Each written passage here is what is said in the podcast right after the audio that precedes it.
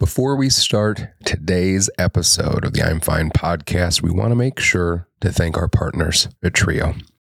Don't wait. Be ready and connect with Trio. FAFSA applications are now open. The sooner you apply, the higher chances you have of receiving the full grant. The Trio staff at Governor State University are the perfect people to help. Trio can help with the financial aid process and scholarship searches. Trio can provide fee waivers for admissions applications, assist with the admission application processes, online tutoring, help with GED referrals, and provide payments for the GED test. Trio provides various avenues for career exploration as well as resume interview preparation. Trio can also help you understand and complete your FAFSA application. If you're ready to take the next step on your educational journey, contact Trio at 708 235 3352 for more information or visit their website at www.govst.edu forward slash TRIO EOC. On today's episode of the I'm Fine podcast, we are going to talk about being freaked out, insecure, neurotic, and emotional about starting over. We're going to talk about times in life where we have started over, what transitioning out of the military felt like, and how you can start right back from square one this year in 2024 with our friend, co owner of Beacon Training Group and Wild Harts Farm, and United States Marine, Craig Zelhart. Welcome to the I'm Fine podcast with your freaked out, insecure, neurotic, and emotional hosts, Eric Peterson and Brad Stozick.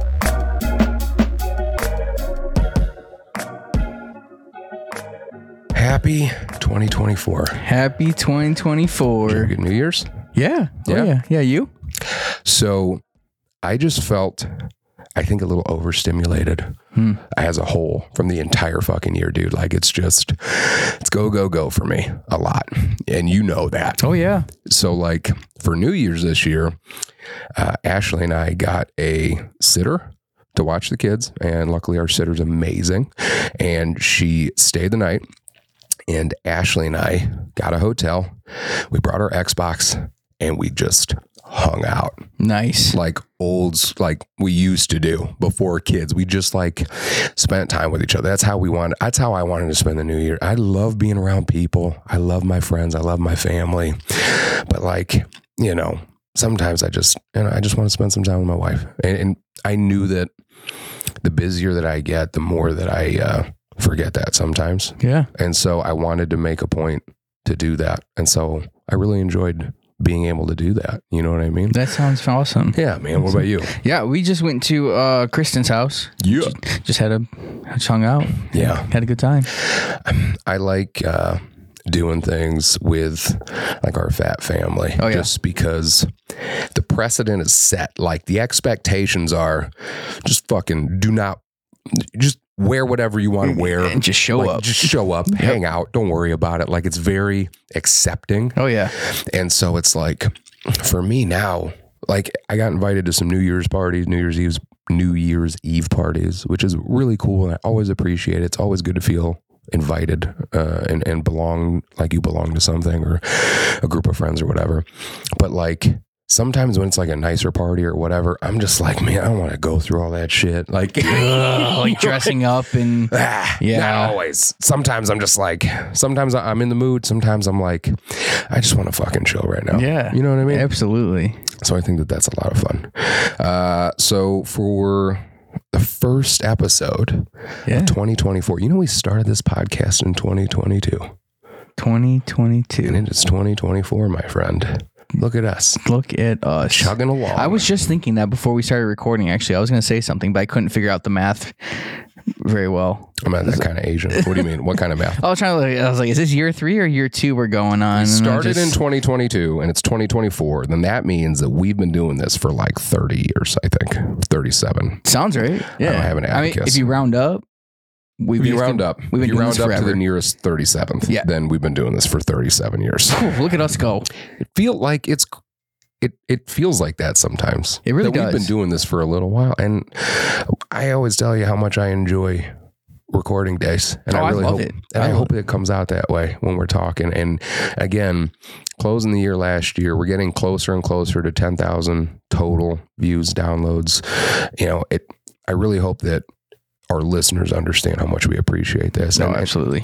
especially when they reach out and tell us how much they got from this or uh, any particular episode. Like there are a few things that I love as much as that, and it's always really cool to hear that. So, um, to start the new year, I wanted to do an episode about kind of starting over. Yeah. Not necessarily your entire life, or it might be, but it's like I feel like um, years ago when we were like younger, whenever the new year came around, it was all about starting over, having your New Year's resolution. Everybody had their New Year's resolution, right? Oh yeah. And then a few years ago, like we saw the backlash where it was like, I at least I feel like I, I saw that where it was like people were like, um, you don't need to have starting date on that. You should just start today. You don't need to wait for the new year. Uh, the gyms are going to be packed because all these people are in here with these New Year's resolutions. And I was like, the pendulum swings both ways, you know? And now I hope that it's kind of settling in the middle in that we just are a little bit more, like we said earlier, accepting and yeah. understanding like, hey, if January 1 is your starter pistol to do what you got to do to be who you want to be this year, fucking go for it. Yep. You know what I mean? And if not, then it's not for you, and that's totally fine. But I'll always, and, and I'll admit, you know, I was in the camp of like being frustrated because there's so many people in the gym now working on their New Year's resolutions. I fell into that mindset a little bit, and I realized like, hey, good for these people. Yeah. If that's what you needed, you need encouragement. You don't need me talking shit. You know what I mean? Oh yeah. And so uh, I wanted to have somebody on um, that knows a thing or two about starting something uh, over, starting over again a bit, um, trying something brand new and really running with it. And I couldn't think of anybody better than Craig Zelhart. Um, He's going to be here in a minute. We're going to have him on. Uh, Craig's United States Marine. Uh, he is the co-owner of Beacon Training Group and uh, Wild Harts Farm. Wild Harts Farm is out in Grant Park, Illinois. It's an awesome farm. He's going to talk about some of the events that he has coming up. He had a farm camp last year for kids. I sent my kid, my oldest daughter, out there, Lily, and she had an amazing time. We're trying to do more events together, and Craig and I have had a lot of really good conversations at his farm where he's just talked to me about what that life has meant to him. And uh, so I'm really happy to have him on here. So when we come back, we will be back with being back, and we'll be back, and, And- then and then we'll be back, And then we're coming back. and then we're gonna come back with Craig Zelhart. Okay, we are back with Craig Zelhart. Craig, thank you very much for coming in today, dude. Thanks for having me, brother. Yeah, we've fucking been trying to do this Dude, for like a while. How about it, man? We like, talk- yeah, What, like I don't know, like six to eight months ago. Like I know you are super slammed, and your schedule's fucking pretty insane yeah, with all the pots that you have your hands into. yeah. So I really appreciate the time that just uh Well, know- hey, pot, it's kettle because I know you guys. You know what I'm saying? Like Yeah, you guys dude. are doing the same thing. yeah So yeah yeah I don't remember how. Do you remember how you and I met? Because you started. I feel like you started Wild Harts Yeah. around the same time I was starting Fat. yeah, yep. So there true? we were. We met. no shit, uh, there we were. Yep. um, we met at a uh, Sleep in Heavenly Peace build. It was actually about this time, about this time of year.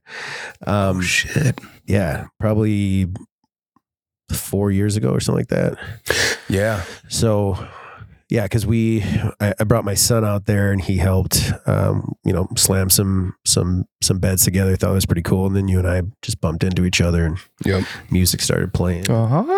Yeah. Yeah. Yeah. Yeah. And that was and how new was Wild Harts then? How old is Wild Harts? uh, that was before we had. I mean, that was our first year. I think we we moved into the farm maybe like maybe like three months or something. Oh, like shit. that. Yeah. Okay. So we were Well- just getting going. before we even get into that, I mean, so the purpose of this episode is 2024. You know, a lot of people come January one, uh, that that that's the starter pistol for them Yeah. to like work on some shit, start changing some things. Like, and that's a good thing. It's good if that's what you need and that's what you need. But when you and I have talked about doing an episode, you know, you and I have had like, in my opinion, some really good fucking conversations, especially at the farm, Mhm. with you just telling me about what that was and, and what that's meant to you. But to understand that, I think we need a little bit of context. So, like, would you mind getting into a little bit about your time in the Marines? Yeah. Yeah. So um, I joined the Marine Corps right out of high school. I actually started off in the National Guard. Mhm. Like you, did I tell you that? Yep. Um, so started off in the National Guard. Um, my grandfather is like my idol. Uh, when I came home from basic training, he starts like the Army Marine Corps ribbing. Yep. And I'm like, what? I thought my grandpa was in the military. I thought he was in the army. You know what I mean? No, come to find out he's a Marine. Um, I was colorblind. Uh, so that is another thing I didn't have going for me. The army at the time was only letting, um, if you were if you were colorblind, you could only have an administrative job or something like that. You couldn't have a combat arms job. when I was enlisting, so I didn't like that. Uh, and then you add my grandfather kind of starting the whole Marine Corps Army joke thing, Yep. and I'm like, dude. So the Marine Corps recruiter comes my senior year. I kind of tell him the predicament I'm in, and he's like, so he asked me, he's like, I got two questions for you, like eye contact, right? Um, he's like, I got two questions for you. Um, can you shoot? And I'm like, yes. he's like, do you like to fight? And I was like, yes. He's like, that's that's all we give a damn about, son. To the Exactly. Like, come on in. Uh, so so um, so yeah. So I went to Army basic training between my junior and senior year, and then after my after I graduated, joined the Marine Corps, went back to to their boot camp. Um, did uh, four years active in the Marines, um, two deployments, one to Iraq, and then the second one was uh, to Okinawa, like a WestPac, kind of floated around, saw a Mhm. bunch of cool places. Um, got out in 2009. Uh, got into the reserves. Um, tried getting back in. They weren't taking active duty guys Yeah. back at the time because that was a that was a whole deal. Like I figured I could get out. The Marine Corps is not going anyplace. If it doesn't work out well for me, I can I can always jump back in. Right. Uh, and that wasn't the case. Yeah. They weren't taking guys back. So I got in the reserves, did that for four and a half years, and um, and then uh, um, transitioned into policing about two three years after I got out of the Marine Corps. Been doing that ever since.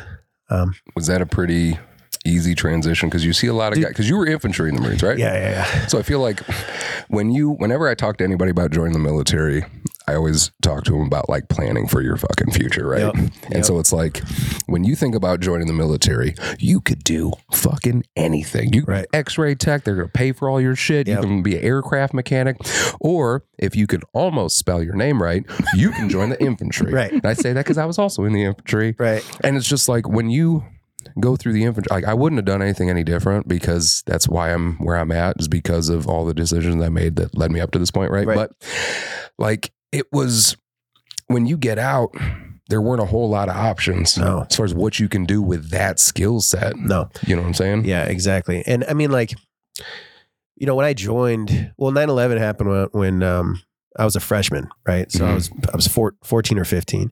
Um, and I was like, dude, there's four, it pissed me off, right? Like, I'm sure it did you guys, right? But Mhm. um, what, what kind of added salt to that wound was there was it was only it was four years before I could go do something about it. You know what I mean? Like I wanted to get into the fight, Yeah. um, and so I didn't I didn't really care about. I mean, there's different times. You know, it's like I wanted to get in there and and um, I wanted to fight, and um, and so that that's where my mindset was. But yeah, like the toll on.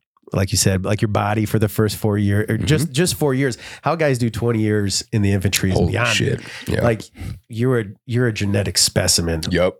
To be able to like just stand straight at the end of 20, you know I mean of 20 years in the infantry. 4 Yeah. years it has a has a toll. You gotta take a 50 So- cal and load on top of fucking AMRAP like multiple times a day. Right. and all that other bullshit that you got to Right. carry around. God forbid you're humping stuff and and going on foot patrols carrying. Yeah. The fu- I, when I first got in, did you have the M60 in the Marines when you got in? No. The first, In the army I did. They I had an basic training. M60. Yeah, at boot camp, and then I got to my unit with the M60, and I told my uncle who was a Vietnam vet, and he was like, "I had the M60. How the fuck fuck do you have an M60? And then we got the 240 Bravo. And then the next day they were like, oh, hey, by the way, we're going to Afghanistan. I was like, oh, shit, that makes sense. Yeah, like, that yeah. makes sense. Yeah. But yeah, it's pretty hard to do. But a lot of guys that I know, they go into the, they become a police officer because it's one of the things where the discipline and a lot of the other skills that you learn in the military do have a place. yeah. Would you agree with that? I mean, how? is- hundred percent. I Yeah. mean, like, and the um the brotherhood too, man. Like, it's just being around guys that that um that are like minded and and still going out and helping people. Like, um, you know, finding finding the bad guys, bringing them back. You know, what I mean, Yep. it's still the rush, like the adrenaline. You know, the lights get to go, and you you, you know, people are running the opposite direction. You're going in uh, towards that fight. You know, Yeah. like it's it's definitely a rush too. Yeah. Um, Did you have a hard time? uh, I had a very hard time getting out of the, the Marines. Yeah. um, because I didn't uh, I didn't want to get out. You know, Right. like my wife and I and I wouldn't change anything. Um, my first my first deployment, I got uh, hurt. I got blown up a couple times in four days. So my wife got two phone calls in four days, and it was basically like, "Hey, uh, yeah, your your husband was hurt. That's all we know. We'll let you know. We know more." You know what I'm saying? And, and like she's she's like she's 19 at the time then finds out yeah he's he's okay and then uh she gets a phone call again four days later and she's like no i already got this phone call like no it's another one you know Yeah. so um so when i left for my second deployment and like i said that was just a, a float uh, like a westpac um the day I left, she's like, "Hey, just promise me that this is the last one." I'm like, uh, "She's like, no, promise me." I'm like, "Ah, she's not gonna hold me to it." You know what I mean? Like we Right. love each other, and because Right. I did, I loved the Marine Corps. Yep. I, I was doing well in it, and um, and she held me to it. And she's like, "Hey, look, if you want to stay in, that's cool, but I want to get out. You know, like um, you do your thing, man. Yeah. And I, obviously, like, but I'm gonna go with her. You know Right. what I mean? Like, so, uh, very, and I'm I'm happy with that decision. Oh, yeah. Like, but it was hard. It was very hard to get out because that was 2009 when I got out, man. Yeah. So I, I, I joined the Marine Corps very quickly um, because I told you like I had this burning desire to go. I was scared I was going to miss my chance. right. Um, so Marine Corps recruiter calls me on a Thursday and he's like, I got good news and a bad and bad news. This is 2005. He's like, the good news is, um, I got you the last infantry slot in the nation. Some dude in Florida backed out. He had this whole like, Fucking I'm like, dude, I don't recruiters, care. He could have, t- yeah, exactly. He's like, the Last only one in the nation for infantry, right? Like, Oh, because it's fuck, such a man. you know sought after position. So he's like, "That's the good news. The bad news is you, you leave Monday. So this is Thursday. So I was working at a at the grain. It was Lambert Grain at the time, across Mhm. from Walmart over there. Um, so I literally like park the tractor, jump off, quit my job, go home, uh, talk to my girlfriend at the time, was my wife, um, and tell her like, "Hey." She's like, "Oh, I'm so you know what? What's the special occasion?" I'm like, "I'm leaving for the Marines on Monday." You know. Bro. So then, uh, so yeah, so I go home that night and uh, kind of like, well, she's probably going to go to college. We're probably going to break up, and I don't want that. So let's get married. you know what I mean? Like, That never. yeah, happens. dude. Yeah, That yeah. It's crazy story. You never heard that in the Marine Corps before, Nope. right? Nope. Nope. Nope. So I, so that was like Thursday, Friday. Friday, I, you bought a Dodge Charger. yeah, no, I sold my my 1989 Eclipse. Oh shit. uh, or uh, yeah, uh, no, not Eclipse. Uh, uh, e- uh, no, what I forget. I don't remember what it was, but whatever um, junker I had at the time. yep. Um, uh, so so I go ask your dad. Fully expecting him to say no. He's like, uh, he gave me his blessing. So I I um I sold the sold my car, bought a ring. That was like Saturday, Sunday, or Saturday we engage. Sunday we like celebrate. I'm I'm leaving Sunday night at MEPS in the morning. Oh shit. So, but it worked out for the best, man. Hell yeah. Yeah. Well, it Five takes a, kids later, and she put her life on hold for four years Yeah. to come out and do something I wanted to do. Like now it's time to go make a life. Yeah. together, like find something we want.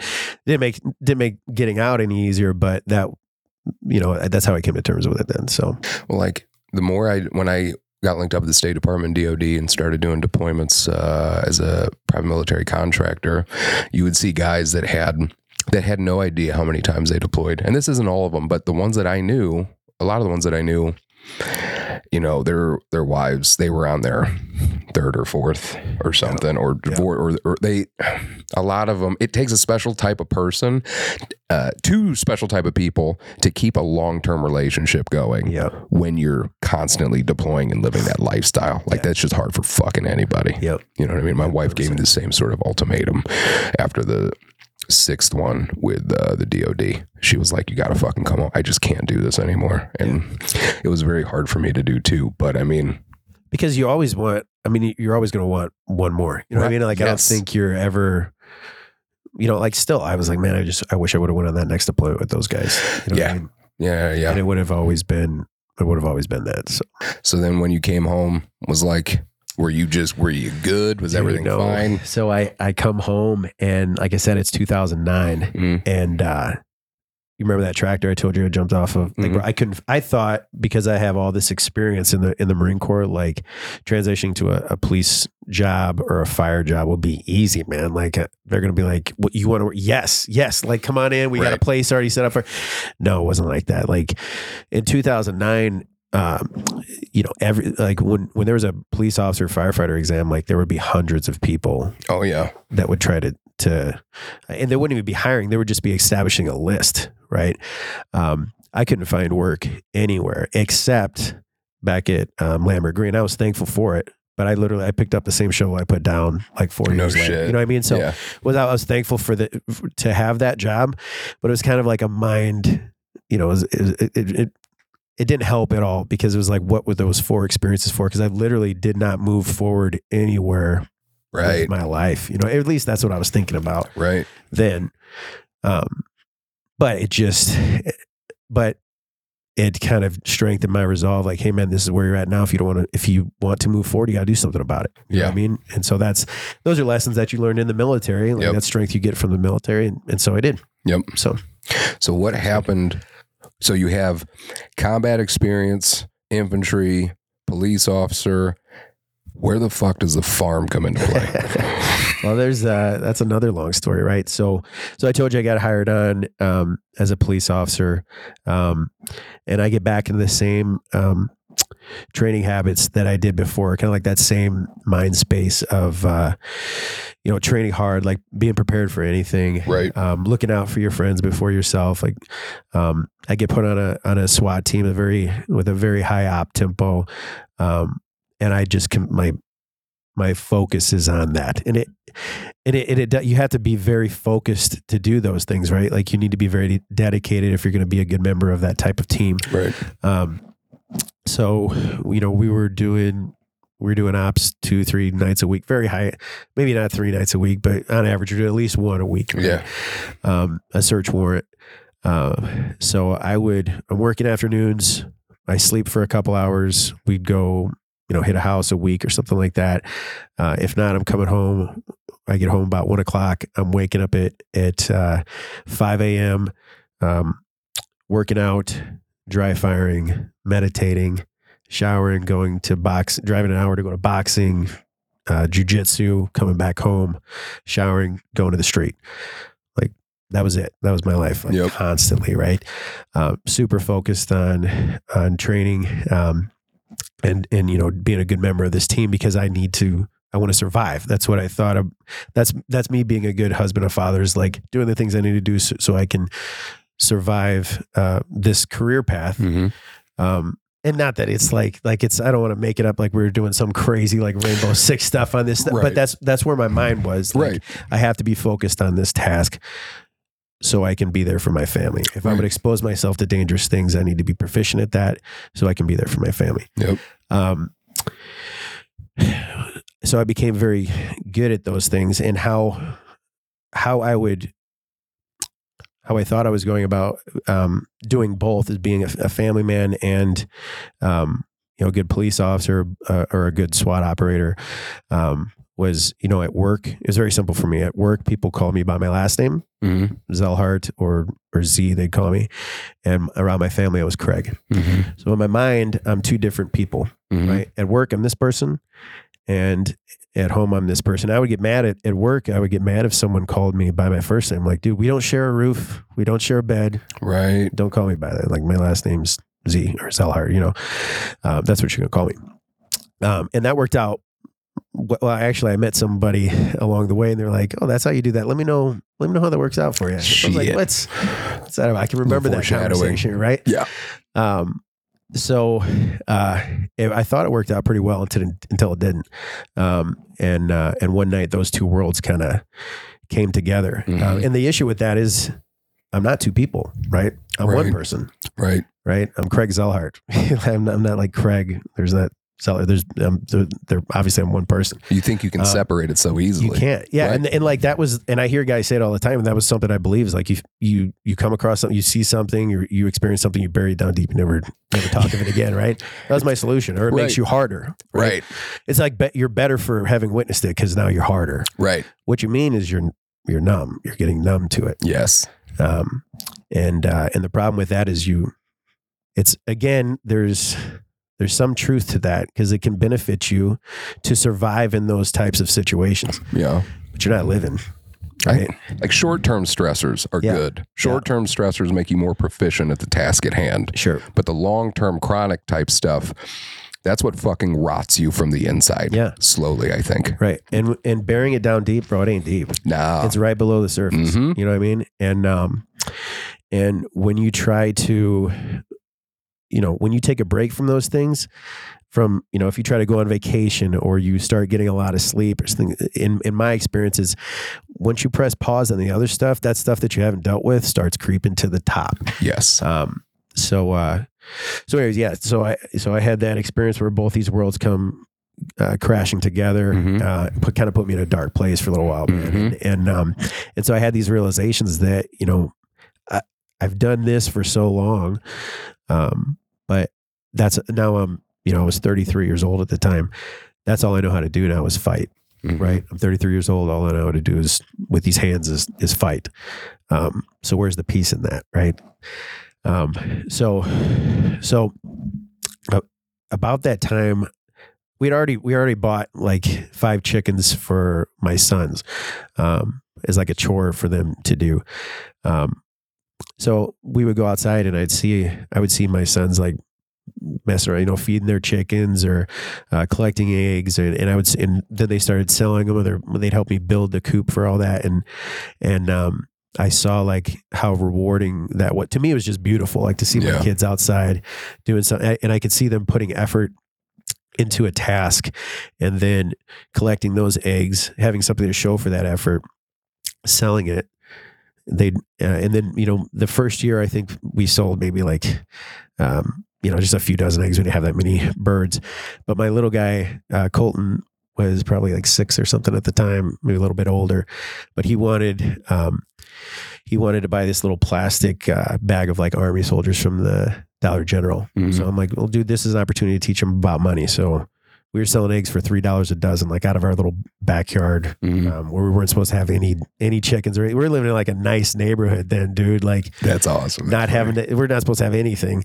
Um, so so he's selling his eggs for three dollars a dozen. I told him one dollar goes back to the birds, one dollar goes into savings. You get a dollar to spend. So by the end of the summer, he had enough saved up to like to buy this um this uh, bag of army soldiers. And when he when he hands his money in at the Dollar General and like they give him this bag of soldiers, like I, I to this day, dude, I can see the look of like that just how proud he was, man, Right. on his face, and I was hooked, dude, right, Right. right there. So I, so we started working outside together as a family. Um, and, and I'm going through this stuff at this time, right? And uh, and I noticed like the more work I did outside, the more it wasn't like it wasn't the same thing like boxing or jujitsu, like not that type of physical exertion. It was like you know moving, you know, like digging whatever trench over here, or like putting up a fence, or building this chicken coop. At the end of the day, I was tired, so I was worn out. It's something I could control, Mhm. and I had something to show for my work Yep. you know like uh like another day i went over to to one of my friend's house it was it was in the fall and uh, this dude, his backyard looked like he hadn't raked leaves like from last year. You know what I'm saying? Yeah, like that yeah. thing was like two feet deep of leaves. Yep. I'm like, bro, what are you doing? Yeah. Like, give me a rake, man. Yeah. So I just started raking back there, and I'm going through all these things in my head, and uh, and dude, I just kept raking. I just kept going, and um, my buddy like just I was like in this trance, right? Yeah. and my because I was I was focused on this task and it was something I could control, and uh, my buddy just let me be. And by the end, the, by you know, it took me an hour or whatever. By this huge pile of leaves, and I was like, man, like this reminds me when I was young doing you know like physical labor like this, and I and I was proud of it. You know, what I mean, it was like Yeah. something I could control. I I was tired. Uh, I'd exerted myself into something. You know, I as simple as that was. I could see what I, I had, um, had something to show for my work Yeah. and it felt good. Um, so I started working more outside with my family at home, and that that uh, small flock of like five or six birds um, grew into like this micro farm in our backyard in this subdivision. Right. So this so to put it in a context, this is like we, we had a nice home. It was like, Yeah. it was like five bedrooms, five baths, Mhm. movie theater in the basement, like cush living. Yep. And I, you know, my I, a little too cush for my sons. Yep. So they needed some chores. So that's where the chickens came in. So we started focusing on all this work outside and building this little micro farm. So we had, you know, started with chickens. Uh, then we got some rabbits. We started raising quail. Some goats came. Pig came. And then we had like this little, like legit, like micro farm in the middle of this subdivision. Yeah. We weren't supposed to have anything. Right. So one day, uh, you know, I was talking to my wife, like, there's a lot next door. Maybe we could buy that and put a milk cow out there. She's like, what's wrong with you? You know what I mean? Like, But what was she thinking this entire time? Every time you guys are getting more animals, she was about it, right? my- oh yeah, like, like we're because we're doing stuff as a family. You know, Right. like it's family time outside, man. yeah, that's cool. Um, so so one day the uh, our pig bust out the gate, or no, we had a goat bust out the gate, and the goats are in the neighbor's garage, like on their car, Oh shit! and the pig is in the neighbor's garden, like just chowing down. and uh, everything just got out and running all over the neighborhood. And me and my wife are like, we get once we get everything inside, we're like, man, you know what? If we're gonna do this, this is what we want. Then maybe we need to look for something else. yeah. Uh, and so we so we bought this farm, sold everything, bought this farm, went from this really nice house uh, with you know all the creature comforts to you know a hundred year old farmhouse, and we couldn't be happier. Man. Much smaller and just simple and just, why do you think that is? Why do you think you couldn't be happier in the, the house that you're in doing all the work that you're doing? It's much more physical labor uh, for your entire family. but like yeah. you said, you didn't say you couldn't be happier. You said we couldn't, have, yeah, couldn't be we're, happier. we're doing that together, man. Yeah. Like we're building, you know, what's this farm to us is like, it's, it, bro, it was, um, I mean, we got lucky, with, you know, the farm, like the infrastructure was there when we bought it for the most part, like Hmm. good, strong fence, outbuildings, all that. Um, but what we were going to do with that was a blank slate. You know, we had good pastures, but there were no animals that, that were there. And we didn't know anything about it. I'm like, mind you, bro, I didn't, I, we have no background in raising like any type of livestock. It's baptism ever, by fire. Yeah, hundred percent. It's YouTube Yep. and questions Mhm. and reading books and and all that. So uh so yeah, it's like a it's a it was a blank slate and um just a way for us. Think of it like a canvas, bro. Like Right. we can paint our picture here. And Right. uh and we've tried to keep it obviously we want it to grow, but we want to keep it simple where we don't need a bunch of uh tractors or different equipment because we want to keep it where because it I want it I want my children to be able to do everything on the farm Yeah. right? You know, I want to. Mhm. If I have a bunch of tractors and we keep growing, then that's time away from my kids, and I've done that. You know what I mean? I want my sons. And my, I have uh, twin daughters now, but they're only one. You know, but I want my sons by me Yeah. every step of the way. You know what I'm saying? So. Um, so that's what we're doing. So, so it started with five five chickens, and now uh, we're going to be having uh, we'll have four cows and milk. We'll have four dairy cows and milk uh, by June. Our fourth one's coming today Nice. after this. Yep. uh, we've got, um, we've probably got, uh, I think six or seven beef cattle there now. We have sheep. Uh, probably our our laying flock's probably hundred. We raise meat chickens. Uh, we have goats. Uh, we raise quail still. We have a rabbit tree. Um, all sorts of stuff. Pigs. So one of the things that you brought up with the story uh, and your son and the army soldiers, I'm also very sorry that he didn't buy a little packet of Marine soldiers, but uh, the look that he had when he realized that his work was gave him something like because he earned those things. I also feel like that's one of the most crucial parts uh, as far as like why a lot of service members have issues when they get out. I feel like most people in general want to work for the things that they have.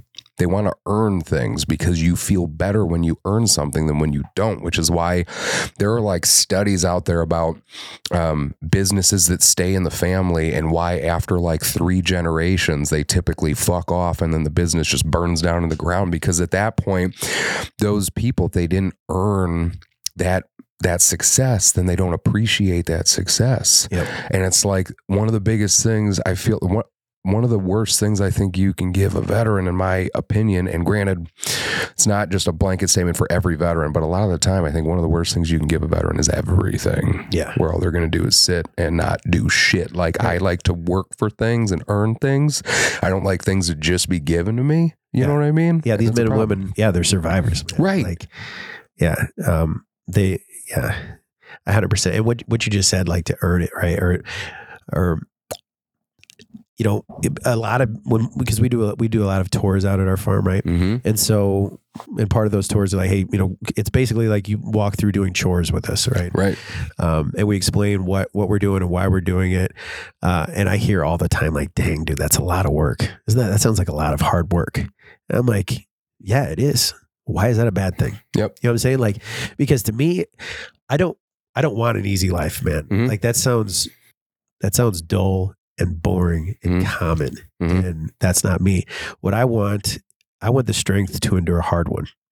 Yes. You know what I'm saying? Yep. Like I saw that on a t-shirt Mhm. like uh, two weeks ago or three weeks ago. We were in Disney or some shit and it Mhm. was printed on a t-shirt. So I got to give credit where it's due. Yeah. But it really moved me, dude. And I mean that, man. Like think about that. Like, like, um, just easy is just, it's boring. You know what I mean? Like You don't learn flavor anything. life. Right. you 100%. don't you don't learn when things are easy. So um, we have a program now where we're starting to take veterans out to the gym, and I was in the gym this morning with a veteran named uh, Luis. Awesome dude, great dude, and I, we were talking about our night. And uh, my daughter Lily, she got her tonsils taken out recently, so she hasn't been sleeping lately. So last night I got like like an hour and a half of uh, sleep. So I woke up, I just felt like shit, and I'm still going to the fucking gym. And Luis was like, "How do you do this? Like, I, I don't know how you do it." And I just said to him, while obviously there are plenty of other things that I, I can still improve on and other things that I need to do um, physically, but like if you can't go to the gym when you don't feel good, Right. then you're not about that lifestyle, Right. man. Exactly. Like, I don't learn who I am when I feel great and go to the gym. I learn who I am when I feel like shit and I still get in there and then I have a very good workout. Or even if I have a shit workout, the confidence I have in myself or the pride that I have saying, I felt like shit. I had no sleep. I had this, that, whatever. And I still got my ass in here and I got Right. more done before 5 a.m. than most people will the rest of the day. Right. Like, you need to do that shit. Yeah. You have to struggle a little bit every fucking day. You have to create that struggle, regardless of what your lifestyle is. If it's a cold shower, if it's a run in the morning, like you have to do something. And I think that without doing that, living in a super lavish, comfortable life, you forget that shit so fast. man. so fucking fast. And I think that that's what I think that's one of the many issues that a lot of guys have when they transition out of the military. That so when you look back categorically, you know, a lot of initially, a lot of people thought the issue with a lot of veterans was PTSD. And now they're seeing that there's another really big issue, adjustment disorder, that a lot of veterans are having issues when they get out, just coming back to service. And they're finding that a lot of those veterans don't necessarily have combat experience, which I thought was interesting. I thought that was really interesting to me. But why do you think it is that veterans have issues transitioning out of the military? for me it was that it there was so there was nobody like me um, in my community right in my circle now Mhm. i've always been blessed with a, a very strong support system Yeah. um, but there was you know like the, the guys i talked to in high school i didn't really have that much in common with Yeah. anymore um, and uh, and there was really nobody I I had again that was like that was like the um that was the recession man so Yeah. like there was just I couldn't find work there was a lot of closed doors at that time hmm um I think I think trying to find because the military and coming into the civilian side, like you guys know, like it's militaries might as, it might as well be Mars. Like the way people talk to each other, the things that we find that are funny. Holy You know, shit. like if you say that stuff in in uh, in a public place here, like somebody's calling the cops. For- you, you know I'm I'm sure. Like, Yep. um, so so it's finding to me it was finding purpose again, right? Yeah. Like what, and it wasn't that I didn't think that that was just. I knew that's those were my skills. That's what I did for four years, but I need to find purpose again. I need to Right. find whatever's driving me. Um, and when I was trying to have those conversations, part of that was I didn't know how to communicate. I didn't speak the language anymore around here, Right. right? Uh, so it was it was hard to kind of find my place there. Yeah. Um, but so I, I don't know. What, what what are your thoughts on that? I think that when you are in the military, things are so much. I I feel like they are so much more simple Oh, 100%. Yeah. to a degree, and even if you're in a combat zone in a, with a combat MOS or whatever, I wake up. I know that I have the safety of being around these guys. Like I feel safe. Like I know I have all these other people that are watching my back, even though I'm in a fucking war zone. I'm at some combat outpost in the middle of BFE, whatever. Like I feel safe. I feel good. I feel proficient at my job. I feel like I'm a part of something. I'm authentic in what I do.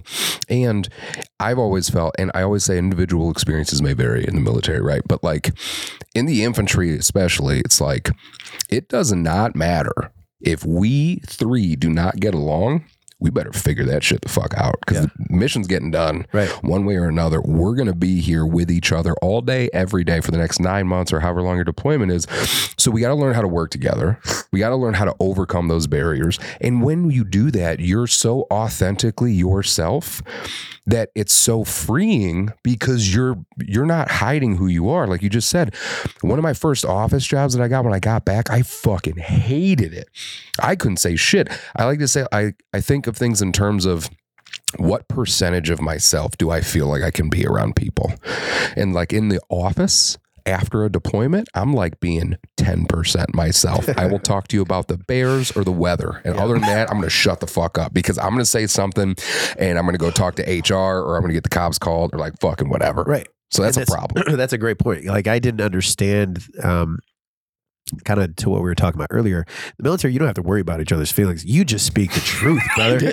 and if you don't like the truth, too bad, man. It's still the truth. You know what I mean? Like, like if you and I have beef, like I'll, I'll, I'll explain why. Like I think this about you, and hey, dude, that's what it is. But if we're part of the same team. And these two guys got beef with you. It's like deeper than brothers. Like if you got beef with this with him, even though I don't like him, like Yes. now you got beef with all. Like I'm taking it personal. Like how many times, like again, okay, Army and Marines always talking shit. We can Yeah. talk shit all day. We're at a bar, we're sitting there talking shit. And then somebody else from outside this group comes and starts talking shit. Yeah. Now it's game over. It's Right. like I can say something about my family, but if Right. you say something on my family, Yeah, exactly. now it's fucking Dude, yeah, different. Who is bro. this guy? You know I mean? Yeah. the yeah, other thing that you mentioned, and again, this is something that's definitely not accepted here. But like, for example, uh, with the State Department overseas, uh, it's a private military contractor, the team that I was on, all American. Uh, varying backgrounds, Marines, Army, you know, a lot of special operations guys. The only reason why I qualified for it was because I had a paramedic degree and I had combat experience. And so the other team that was staying in our in our little um, villa, the medic and the team leader one day were fucking arguing. It was right right after uh, they had a hood brief before a mission, and at, we could hear them fucking yelling at each other. They go on mission. They come back before dinner. We see that the team leader now has a black eye, and the team leader and the medic are walking to dinner laughing Yeah. because what happened was they they had some fucking words. They needed to go handle it. They went and settled it out back, old school, and then the shit was done. And then we moved forward. We didn't harbor. You don't harbor these feelings towards somebody else because we don't have the fucking time. No. Because our argument is not more important than the mission. Yep. And we have to do that shit. So we got to figure out what the fuck this is and how we're going to get past it now so we can get stuff done. Yeah. And that doesn't work back here. You know what I mean? It's the complete opposite. And the issue that I had when I came back is I had so much support from my brothers when I was overseas. Like we all took care of each other because not only are you going through whatever you're going through in the military, you got personal shit going on back home. Somebody got a fucking Dear John letter, somebody's mom died, whoever. Like we all took care of each other. You get back here and you just assume like when I got to my, that that office job, I just assumed that oh, we're all looking out for each other. We're all on the same team. Fuck no, that was not the situation. like people were just looking to fuck you over, and Yeah. you're like, what the fuck? And you're coming into this with this open heart. You're like, hey, I'm here to be a team player. Right. I'm here to help everybody out. And then when it backfires so fucking stupendously, you're Right. like, so can I just not like like you just said earlier, did the last four years just not mean shit? Right. Like, does any of this stuff like have any carryover into the civilian world when I can't say what I want to say and be what I think a good person is because I'm not getting rewarded for it? I'm actually getting in more fucking trouble because of it. Like, that's insane. I think that's insane. But, but anyway, um, other than that, Bradley, been awful quiet over there. When are Yeah, some man. times when you've had to start over? Well, like you said, getting out of the military, Yeah. um, that's a big one. Um, and trying to learn how to be blind. I was gonna say, bro, you never, you don't fucking lean into that that much. No. Whenever we talk about like overcoming adversity, you're like, well, you know, when I I got of just the military, I'm like, bro, you're fucking blind, man. Maybe people won't notice if You I don't don't talk e- about it. But you bro. don't let that slow you down. Uh, Why? Why would it, dude? I why, agree. Why would I let? Um, because I can. I could have chosen two options. I Yeah. could have been miserable, hating my life, contemplating suicide probably every single day. Yep. My my wife probably would have left me, Right. And- or I could have embraced what the fuck happened and live my life. it's something I fucking appreciate. I appreciate about you, dude. Well, thanks. Well, like it, you- it it took a long time. It it didn't just happen. I just like go blind. Like you know what? I'm great. Hey, no, it's fine. Totally fine. So, what helped you starting over when you lost your fucking vision? Um, definitely my family, the support that I Yeah. had from because they didn't, they still don't. Amanda will not view me as someone who's blind. Like she just sees me as her husband. Like I yeah. don't do shit around the house, Yep. like guess what, dude? I don't care if you can't see. Yeah. like get your shit done. Which is good and bad. Yeah. Sometimes yeah. you want to be like, yo, I'm fucking blind. All right. I gotta want to do this shit. Well, sometimes there is times where Amanda will she'll like I'll go to help her and she'll be like, No, no, no, I got it. I'm like, Why? You're busy. Just let me do it. She's like, Because I'm just have to redo it anyway. I'm like, Well, well, fuck you then. Yeah. Yeah. But- yeah. Well, yeah. I think that for me, it was kind of the last time I really started over was again starting the nonprofit Hmm. because at the time I talked to a few people. I didn't want to start a nonprofit. Like I fucking said this before. Like I was looking for resources to help and I was trying to do things with the Manteno Veterans Home. And it was so hard. It was so impossible. I thought about starting a nonprofit so many people were like, nah, you shouldn't do that. It's going to be too much work. Don't do that. There's an analogy I heard once, uh, the crabs in a bucket analogy, and I fucking love this analogy. And it's just that uh, when these guys are, you know, fishing for crabs or crabbing or whatever the fuck you call it, they don't have to put a lid on the bucket because the crabs pull themselves back in. They won't let any other crabs escape. Really? I fucking like that analogy because I feel like when you're trying to do something for yourself, you're trying to start out brand new, you're already in a vulnerable spot because you're like, you're standing at the base of this fucking mountain staring up and you're like, I got to do this shit myself. And then you have people that are trying to actually bring you further down. And sometimes it's not the ones you think, sometimes it's people that do care about you. And because of their background, their trauma, their whatever, like they don't think you should tr- even fucking try Yeah. to do this. But you, know, what, I mean? dude? Like to that point, and kind of speak on on what you were saying too is like through that struggle, like it's the grind that sharpens the blade, right? Yes. And and through that struggle, like what I've learned is like I, w- I was thankful for for what you just said. Like through my thing, it separated very it showed me very clearly who my true friends were and some Yup. of that was a surprise right Yes. but through that through that struggle man i'm thankful for that Oh yeah. I'm, uh, like best thing that ever happened to me Mm-hmm. because it showed me it brought me back it made me whole Mm-hmm. right and it and it showed me who i can depend on Yep. right?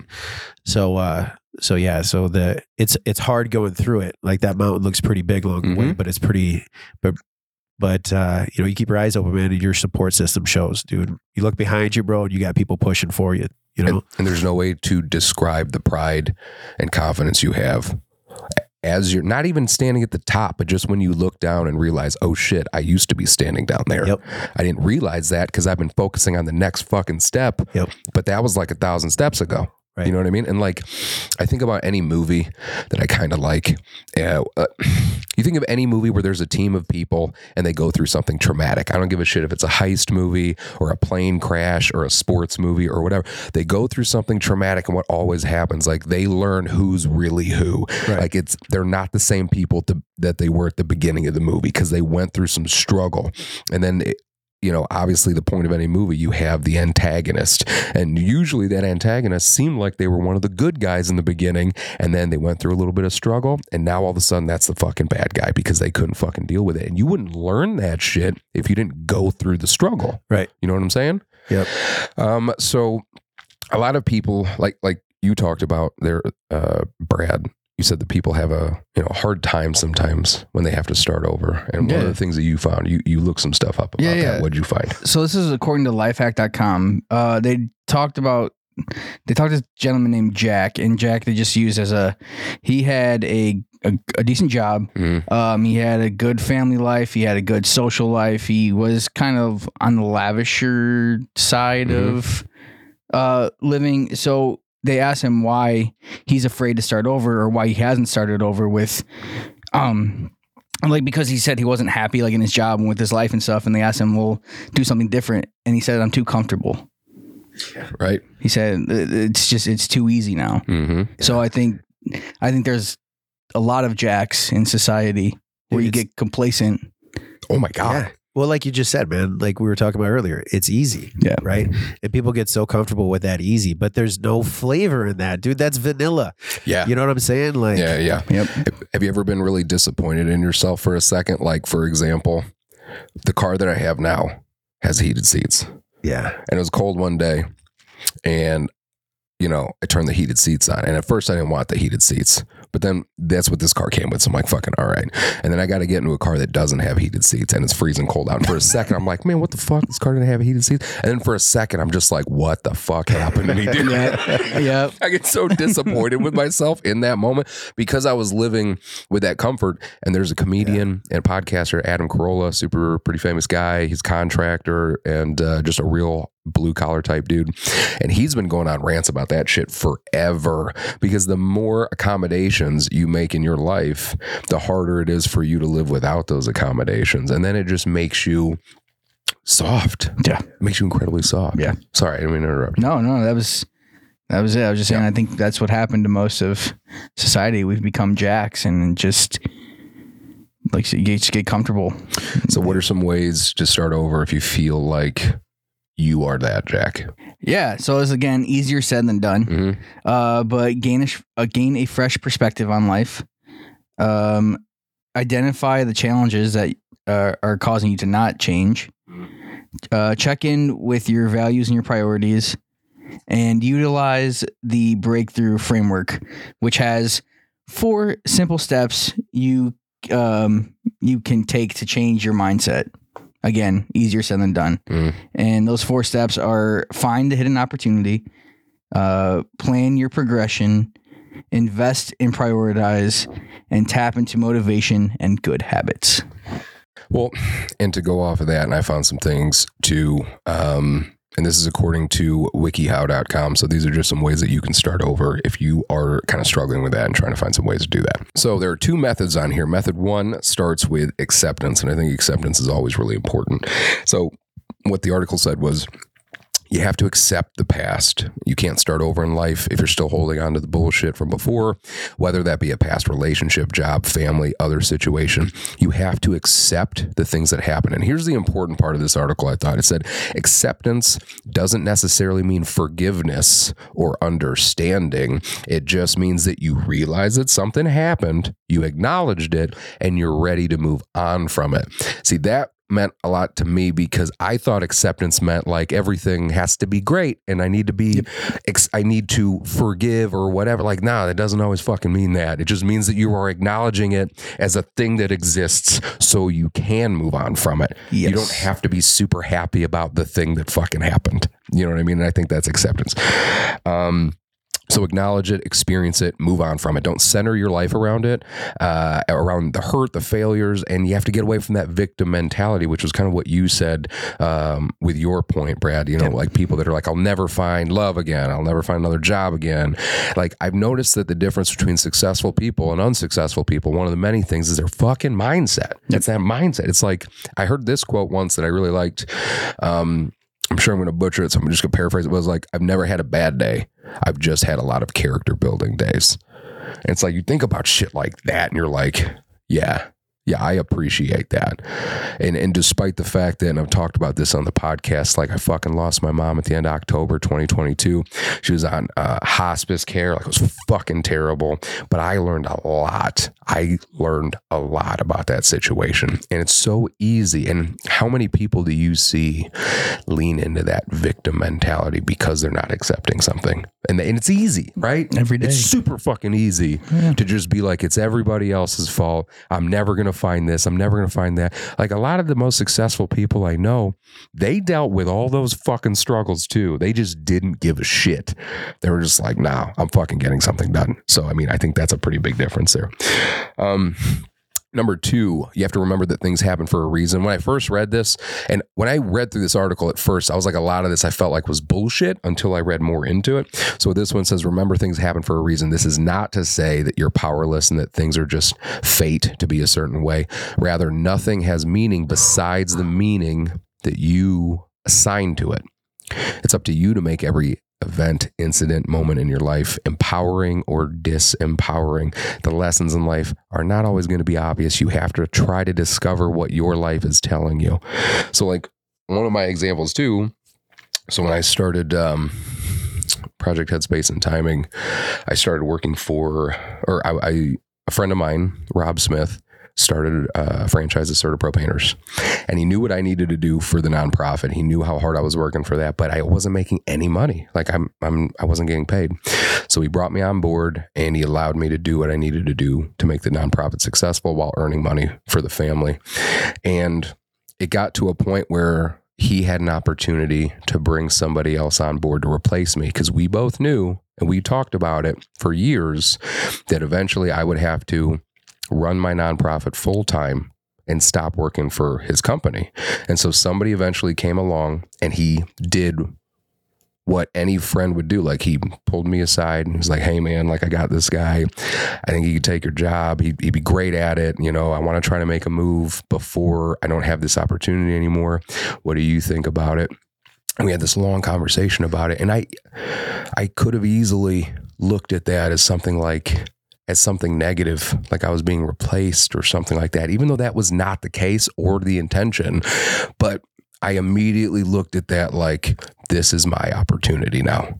Because of this, I have to be better. Because of this, I have to dedicate more time to the nonprofit. I have to make it successful because I might not have a plan B. There's a quote that I fucking love, and it's called "Burn the Ships." I got it on a flag in my Yes. gym. I You know the it, story dude. behind that? 100%. Yeah. So I think we've talked about it on here before. Hernan mm-hmm. Cortez, I think it was the 1500s, early 1500s, taking the Aztec treasure.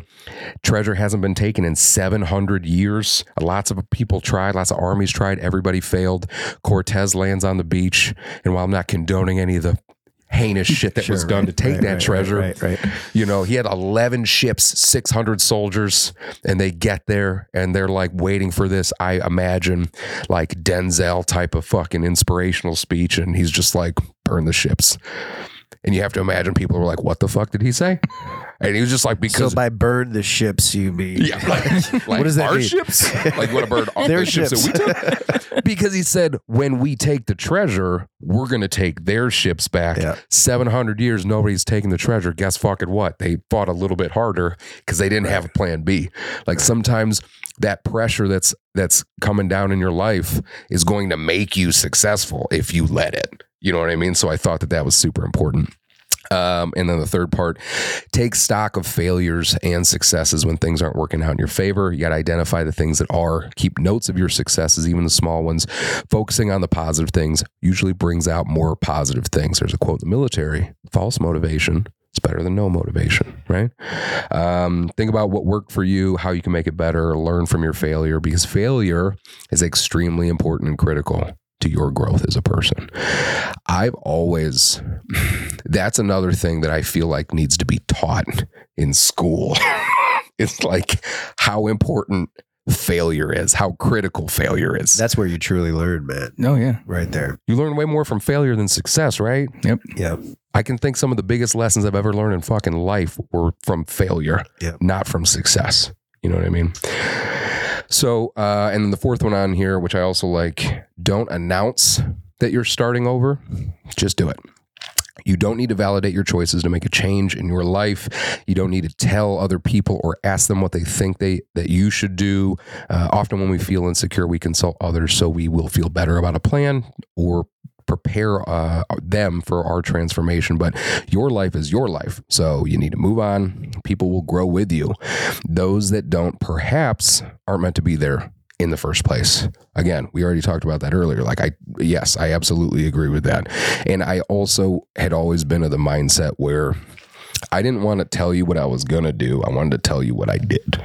Right. Yeah. Like I'm just going to do it and then I'm going to talk about it when it's done.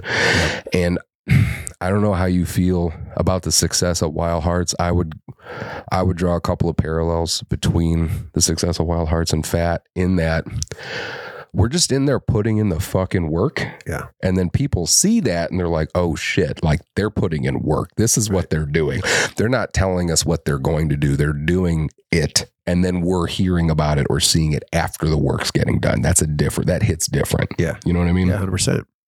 And people can see that passion, man. And I think that draws people in. You know, Yeah. like Dude, Like, it doesn't that's matter what, what, that's how I feel is. about your guys' place, man. Like I, I see that energy, dude. I want to be a part of it. You know what I mean? Like that's and I think people flock to that. Yes. Po- those positive environments, man. Those energetic people, those strong minded, like you know, in a, in a positive way, like that that pulls people in, man. They want to be they want to come check that out. And I think it doesn't necessarily even matter what the fuck you're doing. When you take pride in what you're doing, if you go to a school and there's a janitor there and he's busting his ass Yes. every day, he's got a smile on his face, Yeah. he's talking to every kid, you're like, I respect the fuck out of that dude. Right. You know what I well, mean? dude, just to like, just to see somebody that's passionate about something, I love that, man. Yes. Like, dude, if you're like, uh, you know, if you're a table maker, man, and you got all these tables, and you and, and you explain your process to me, and that's your passion, even though I don't care about, you know, me personally, I just appreciate tables because I can put my drink on them, or Right. you know, like I love seeing like, like. You're like someone that's so passionate about their work, and that's how they portray. You know, like that's their art. Like that's how they Yep. show their their you know their art to the world. man, Yes. is through that that work, and I think that's that's awesome. yes. Yes. So, and I think most people flock to things like that. So, Absolutely. I think there's a flip side to this coin as well, though, What's that? because there's people who seek validation just for seeking validation. Oh yeah. Well, I mean, social media doesn't fucking help at all. But yeah. But I also think most people can suss out authenticity sure. relatively quick. Like yeah, when you meet somebody that's doing it for the gram or fucking whatever, you're like, all right, bro, like I fucking get it, but it's fine. I, that's your thing. I'm not hating on it, whatever. But when you meet people and you can just identify, you can tell. No, they're about this life, whatever the fuck it is. This is what they do. yeah, I feel like it's it's hard to tell on social media because we're only seeing what people want to show. But when you are talking to somebody face to face, like then you know, you know what I'm saying. But I agree with what you're saying too. Um, the second method, and that kind of goes along with what we're saying. The first thing on here, uh, and the most important thing when it comes to to thinking about starting over, is discovering your purpose. So, thinking about the meaning of your life is one of the first major steps towards making big changes. What are you good at? What do you enjoy doing? What are you passionate about? What makes you feel like you matter? Answering those questions is key to figuring out what will make you happy and give you a fulfilling life. Because what works for you might not be what works for me. And like, there's been so on the crisis side, I'm taking calls from um, police officers and hospitals going and dealing with veterans in some of the worst fucking spots of their life. They want to kill themselves. They're drinking themselves to death. They're de- addicted to drugs, whatever the case may be. And like, I'll have, and I'm, I'm as an officer, I can only imagine you deal with I mean, this is your job, but it's like you deal with a traumatic situation. second that situation's over, it's not like, okay, now it's time to go take a break. It's like you might have another situation right on top of that one Oh. and another one right on top of that one. And you don't even have time to parse out what the fuck happened in the first thing. And now you're on thing three. And it's insane to me that people don't understand how hard jobs are where you're doing that shit. And it's so important that if you have a job like that, you believe that this is your fucking purpose. Because when guys have asked me that, they're like, I don't know how you do this. And I'm like, because I genuinely believe that this is why I'm here. I believe that this is what I'm supposed to do. And knowing that means that how can I be angry when I'm doing that which I was put on this planet to do? Yep. You know what I'm saying? And if I didn't have that mentality, I'd have fucking stopped forever ago. Yep. You know what Dude, I mean? Like, I got a story real quick. bro. Yep. Like, just to put kind of what you just said into context, man. Like, I think I had like six months on the job. Yep. Right. PD. Uh, yeah, the police department, and uh, and I get a call for a suicidal subject. We get a lot of those calls, and a lot of them are they they become. Um, if you're not careful, like you can, it's very easy to get complacent with that because, for the most, or 99 percent of them, you go there, you talk to the person, and then we get them help, right? Yep. Like they they go seek help. Um, this one was like a Tuesday afternoon. I remember I get a call like over by a, a body of water. Um, a young man wants to wants to harm himself. Um, I I see his car parked in the parking lot. I walk down this trail.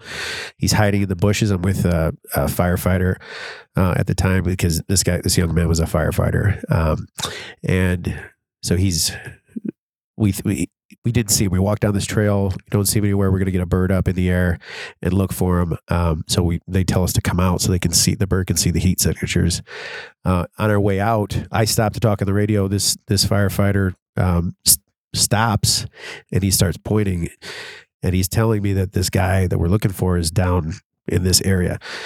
Um, so I walk up. Um, this young man has like his back to me, and he's probably I don't know, maybe like 20 feet away, probably less, dude. 15 feet, something like that. He doesn't see me. He's got his back to me.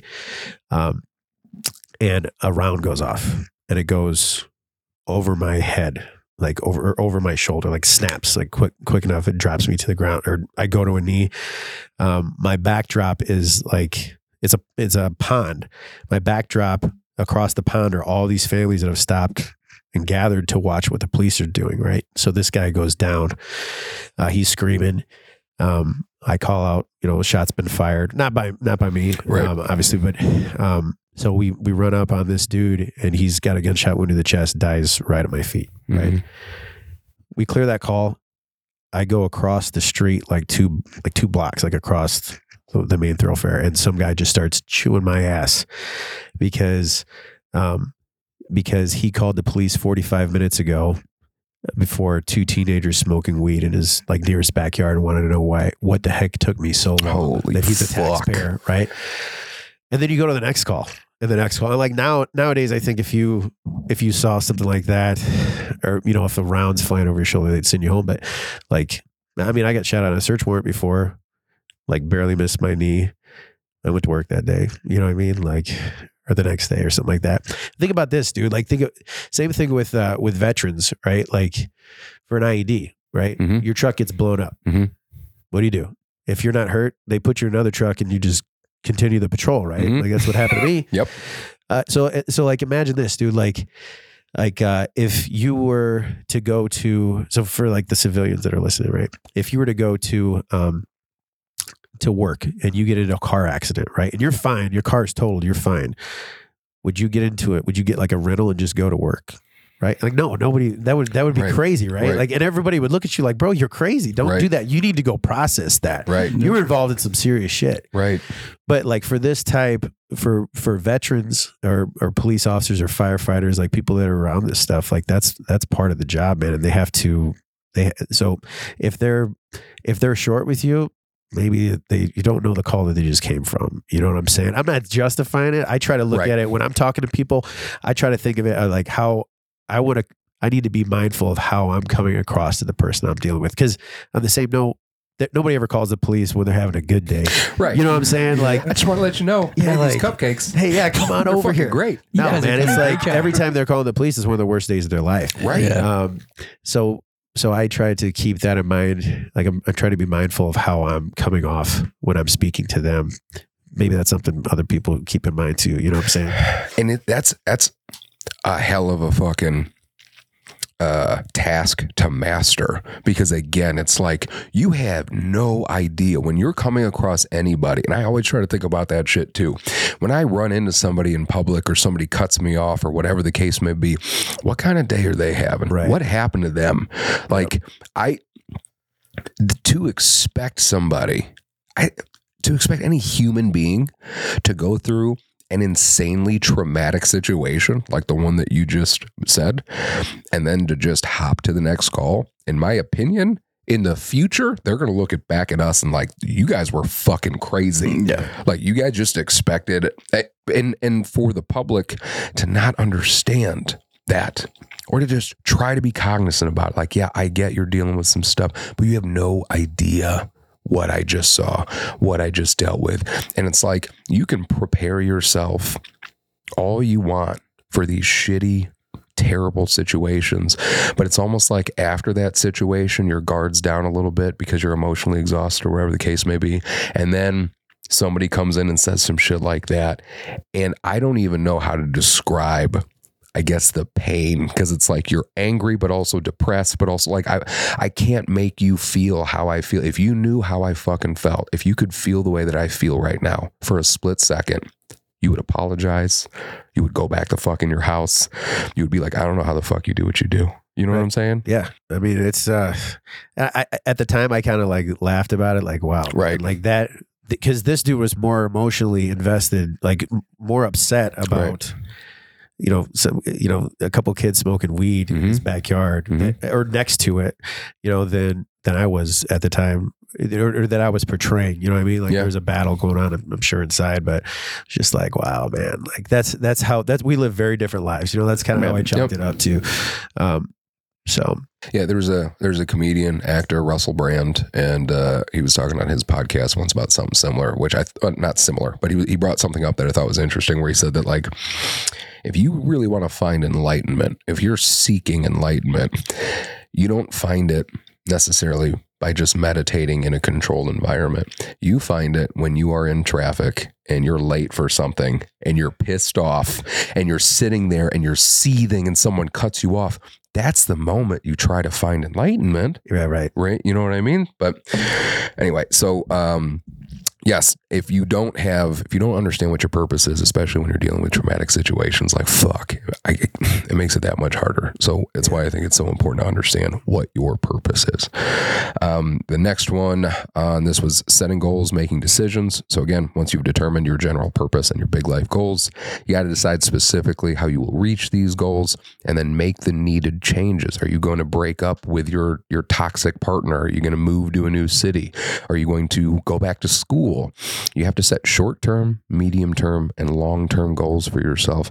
I think that's really important because again, like we said before, when you set long-term goals and you don't have any other benchmarks, it's daunting because you're just like looking at all the shit that you have to accomplish and you're not understanding how much you've already accomplished. That's why I think setting short term goals is so important.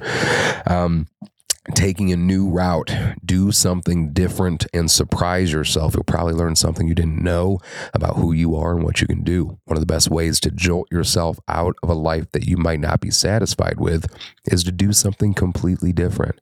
Go on a trip to someplace you've never been start learning a language, take up a new sport, exercise, even though you're going to be terrible at it, give something new a try. Trying new things mentally and physically challenges us and also gives us a fresh excitement for life so we can see the endless possibilities for the next day. So yeah, unknown is fucking scary, but it's equally scary to do what you know and continue down a disappointing and unsatisfying path. Um, I can think of a lot of not a lot, but I can think of guys that I went to high school with, and I'm not knocking any profession or whatever, but like they went from high school to college. They always thought they knew what they were going to do. They got a, you know, a more vanilla ish type of job. They realized that they didn't love it like they do. And now they've been working in that job for 15 years now. And you can see it. You can see it in their eyes that they're like, fuck, they're just here. Yeah. They're, they're just surviving. day by day. They don't have that purpose. They don't have that thing. And I think that's what in, it kind of spurs these like midlife crisis. Uh, existential crisis situation because you don't have your purpose. You're looking for your purpose, even if that's volunteering with a nonprofit like Sleep in Heavenly Peace or PHAT or whoever. Yep, yep. Like you gotta find those little things to help What give you that purpose. happy, right? Yeah, And you know, like, and I think, I think part of that too is like what a lot of veterans um, have been blessed with, or, or first responders, in and blessed is an awkward. Maybe that's part, part of our dark humor, I guess. But Mhm. you know, if if you have if if every if anyone's ever tried to kill you, or you have a near death experience, you very quickly understand that you know this isn't forever, man. I get one life Mhm. And I don't have time. I don't. I can't waste one day being unhappy, man. Mhm. You know what I'm saying? Like, like every moment is part of this story, and I don't know when it's going to end. Yep. You know what I'm saying? And so, but I know that it can happen. I've, I've it's almost happened to me, um, and so being able to. If you can cast those, I'm a, like you guys both said it, man. Like I'm a big believer in, in trying to turn, you know, bad inf- you know, negative um, experiences into a positive too, Yeah. and that's and I believe everything happens for a reason, man. Mhm. I, I think that um, that uh, if you look at those things, like that's all part of that of your of your path, man, and like your story. And if you can if you can learn from from that and move forward a, a better person, then then you're blessed for having survived it. You know, That and like, I don't know, what is more humbling than like a near death experience? Yeah. Like a genuine near death experience. You you can think whatever you want about yourself. Yeah. But you hit that IED or that round, you hear that round whiz by you or whatever the case it is, and you're just like, I was almost not fucking here. Yeah.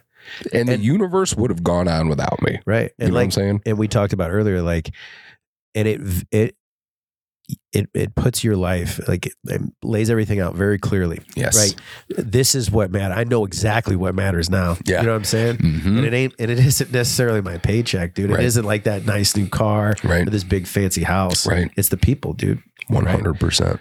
I, don't know. I, I don't think you've hit. Maybe it's on your list farther down, Mhm. but like the importance of balance, Oh, that's something I struggle with Yeah. to this day. Yeah. bro. Yeah. Like, like we talked a little bit about it last night. Like for me, it was like, uh, you know, dude, when I was when I was super focused on on training, right, Mhm. and um, and fighting and and whatnot. Uh, that's this literally all I looked at, man, because I wanted to be good at this tat at at at um at this in this profession, right, in Mhm. this field, and I was. hmm but I wasn't living my best life, dude. And that, and I was following like the Marine Corps standards, right? Like Mhm. you know, you know, um, I, I had up before the enemy, like on a flag downstairs. It was it was painted downstairs in my gym, dude. Mhm. Like, and I meant that, dude. Mhm. Like, uh, you know, someone out there is tra- is training to like to kill me, and Yep. I need to be I need to be up before him. I need Yep. to be I need to train harder for, than him.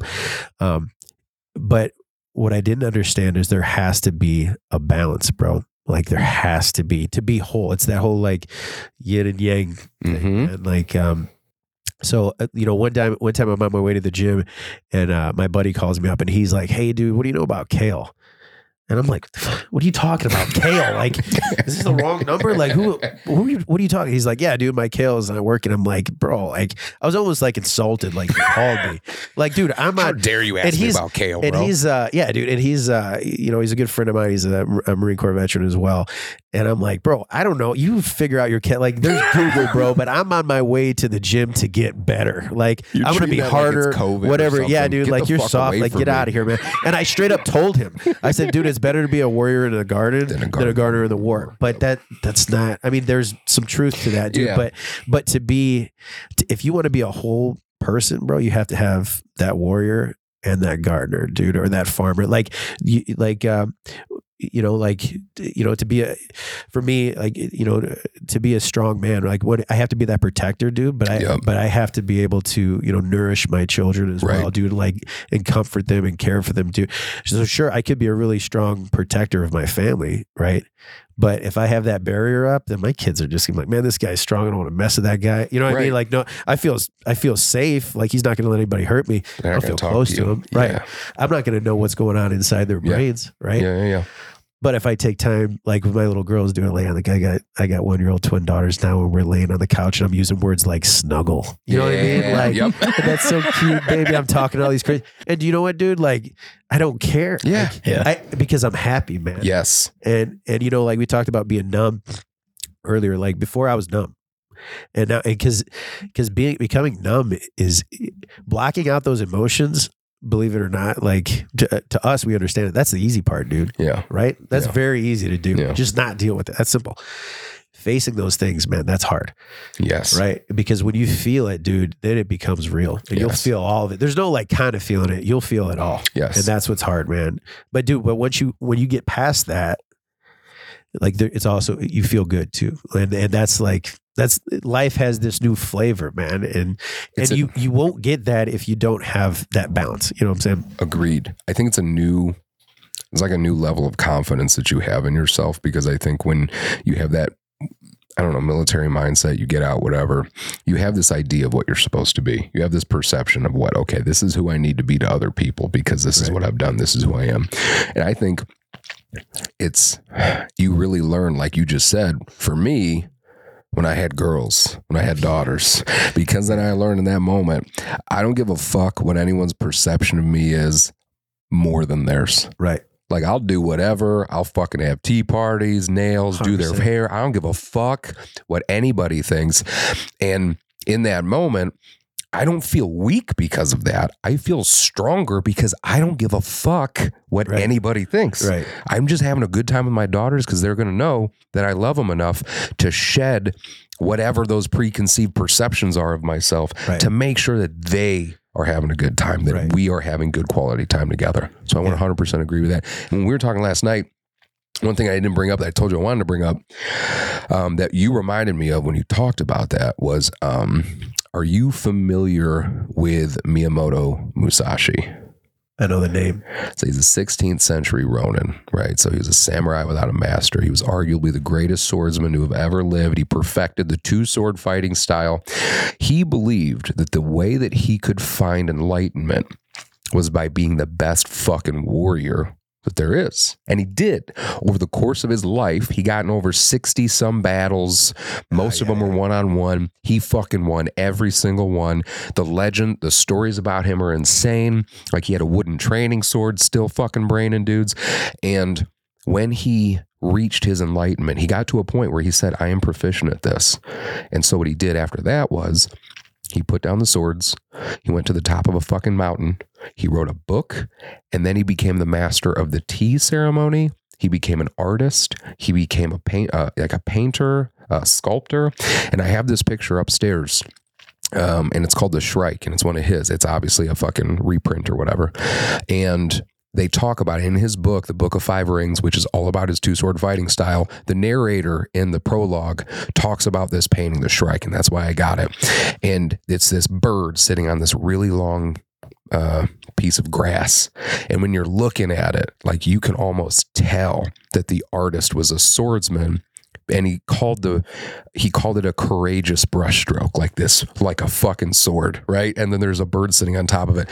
And i loved that because like you said i mean it's balance. He didn't just continue that lifestyle. He did it. He mastered it. And one of the things that musashi said that's one of my favorite quotes is know the way broadly and see it in all things.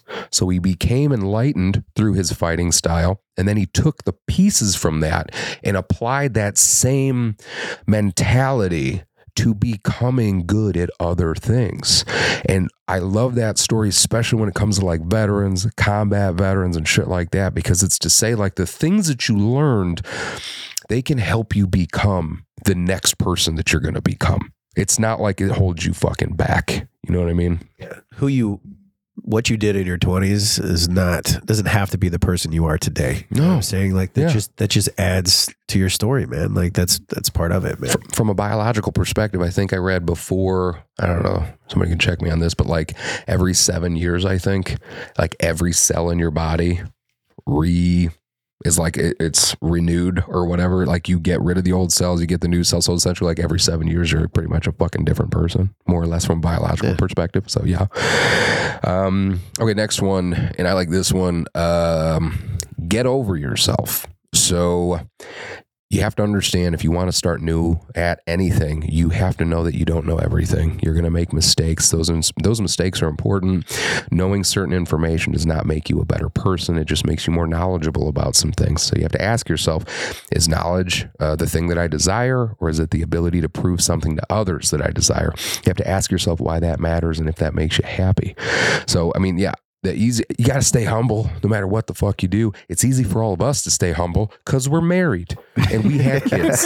And if you want to stay humble just get married and have kids. Right. you're gonna get humbled every fucking day. Uh, so I, I like that one. Uh, the other one rely on others and asking for help especially you know, that's Yes. super important. You have to know uh, that if you don't know everything and you know what you're good at, there's some things that you might need to ask somebody else for help with, and that's okay. It doesn't make you weak, it makes you smart and it makes you resourceful.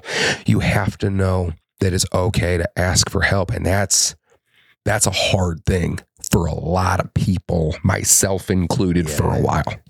You know what I Yeah. mean? Yeah, dude, I had a hard, I had a hard time with that, like my whole life. But you know, you YouTube can only teach you so much, man. Right. Like, Yeah. especially when you're like when you're trying to start a farm, like when you're raising livestock, you're not. It's not just like feed them and like give them water. Yep. It's not like a dog. Yep. Like you got to be a vet. You got to figure out how to uh, how to deliver these animals. Bro, I, yeah. I, I didn't even know, dude. Like I've been there for all five of my children's uh, my children's uh, birth, but I, I wasn't like an active participant, and I was Right. like the, you know, what I'm saying like I'm the. Uh, We got a pretty easy job as a guy. yeah, exactly. They're like, hey, Doing babe, great. you're doing great. Doing you know what I mean? Like, just breathe, Breathe. whatever. but to be the guy that, like, to be the guy that's like that. Uh, uh, this that's running this thing, man. Like Yeah. I don't even. That's a lot, dude. Uh, and then to figure out how to do it with with uh, you know cows and goats and pigs. I mean, they pretty much handle it. It's not Right. if, but if there's a problem, you have to Right. know like how to turn that baby around or or whatever. Um, so so I I don't know how to do that, but I've been very I'm learning. Um, but if if it wasn't for like the support staff, man, like asking people like questions, what do I need? What do I need to even be successful at this, right? And then having uh, you know having friends that are coming out and, and willing to help. It's okay to ask for help.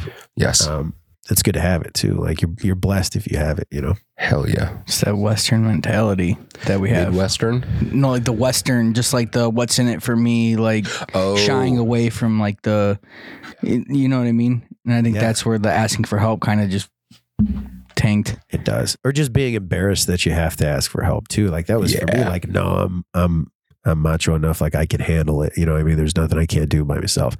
No, man, that's not that's not cool because when they need help, like I would love to help my neighbors, you know Yes. what I mean? No, But if, and I want them to I, I want my friends to be able to come to me to ask for help. Yes. You know what I mean? But how what better way to show them that than me ask them when I Yes. need it? You know what I'm saying? Yeah. So And when you don't make a big deal about it, like Right. people have come to my assistance on so many occasions, and I'm so appreciative. I'm so incredibly appreciative every time because I don't think about any time I help anybody, it doesn't register as like this is a very specific moment in my life. It's like this is what we're supposed to do. Like I think the mission first mentality, like with a nonprofit, especially like when I first started PHAT, I was always trying to work with other nonprofits because the overall goal is to make the world better. I don't care what nonprofit you are. The overall goal is to improve, to leave the world in a better place than the one that we found, right? And you find your niche of like, I think I can do it by building beds for kids. I think I can do it by taking care of these dogs. I think I can do it by working with veterans. And so, if that's the mission, that's the overall mission, then I don't fucking care who gets credit for shit. Right. I don't care like who's doing what. Like, hey, let's just all get together and let's just move forward. And that's how it gets done. And it's easier and it's faster if you just go forward that way. Yeah. In doing so, I found a lot of nonprofits that like did not want to fucking work with another nonprofit Really? because it's like they only think it's one pot of money. And they're like, okay, we're all getting same pot of money. You know what I mean? Like, for example, and I'm not going to slam any any organization, but like CSL reaches out because we do some stuff with CSL, which is a really big pharmaceutical company in our area, probably the biggest employer in our area in Kankakee County, right? And they're like, when we do some cool stuff with them, and they said, hey, for Veterans Day, we want you guys to come out here. And uh, they wanted us to go out there to spread information about what veterans are doing or what we're doing for for local veterans. And I said, awesome. If we're going to do that, will you allow me to bring in all the other organizations that do things for veterans? Because if the mission is to help veterans, I don't give a shit if you find that with me as long uh, if if you get linked up with buddy check 2 too and you're like hey man i like what these guys are doing. Great get with them. We need as much help as we can to achieve the mission. Right. and the only way we're going to get that help is if we all continue to work together. And thankfully like when it, when you talk about asking for help how fucking important are like mentors? Like i am so thankful that when i first started this i got connected with the ceos of some big nonprofits one of them is rush um, at rush hospital the road home program which is an amazing program and the ceo's name is will Beiersdorf. and right from the beginning like when he and i started talking he was like the biggest compliment he gave me was he said, You remind me of me. He said, I'm going to keep checking in on you, see how things are going. And he fucking does. It's been years later. And he still calls me every once in a while, like, Hey, man, how's everything going? Where's everything at? And I can talk to him about shit and he'll give me his opinion on things. And I genuinely appreciate that opinion because because if you want to be the biggest dude in the gym, what do you do? You go find the biggest dude in the gym Right. and you ask him what the fuck he's doing. Like, how can you get, how can you be successful in anything if you don't have those fucking mentors too? You know what I mean? Right. Um, the next one, also very important, preparing for moments of weakness. Sometimes you feel like your new plan isn't working and you want to revert back to that old life. You want to quit. You have to plan for these moments. Getting rid of the junk food if you're a stress eater, deleting the ex's phone number, having moments of weakness is totally common. Um, when when was your guys' like last moment of weakness? Uh, last night when the cows were out. Yeah, dude. But you know what, dude? Like, uh, but we laugh about it, man. You know have to. I mean? You, what else are you gonna do? You Right. know, we're gonna get them back in. You know what I'm saying? Like, and it, and it's all it's all in how you view those things, man. Because one, I got to remember that you know my my my children are always watching and they're a part of it, right? Mhm. And so, uh, you know, working cattle or or especially moving pigs is frustrating, especially pigs, man, because they're smart Yep. and they'll figure out like he wants me to go here, so I'm gonna go every other direction Yeah. but that way. Yep. Um, so you know we're not perfect at it because tensions can run high. Um, but you know sometimes you just gotta laugh about it, man. Just like hey, man, like you, I credit the military for that, yeah, honestly. yeah, you're right. when you go through shit overseas, you don't have a lot of fucking options. And so, in my opinion, especially depending on how traumatic it is, and I'm not saying to make, I'm not saying that you can just make light of someone's death or depending on like the type of traumatic shit you're subjected to over there, but it's like you sort of have two options. Right. You can figure out a way to make a joke about this shit Yeah, and get through it a little bit better, or you can stuff it all down deep and it's gonna fuck you up at some point, bro. Yeah, you know what I mean? Like 100%. The last two, um, celebrating your progress. Remember, you got to acknowledge all progress towards your new goal. Some of your milestones might be in the very long term, like we talked about. and Sometimes you can lose sight of what you're working towards, but instead, you got to remember that the long run is a bunch of shorter runs and celebrate your successes along the way. And the last one was yeah, As I say, and sometimes you just lose sight. Ah. Just- sorry, that was so stupid. hold on. That's the one. Uh, so stupid. I'm sorry. that wasn't stupid. I loved it.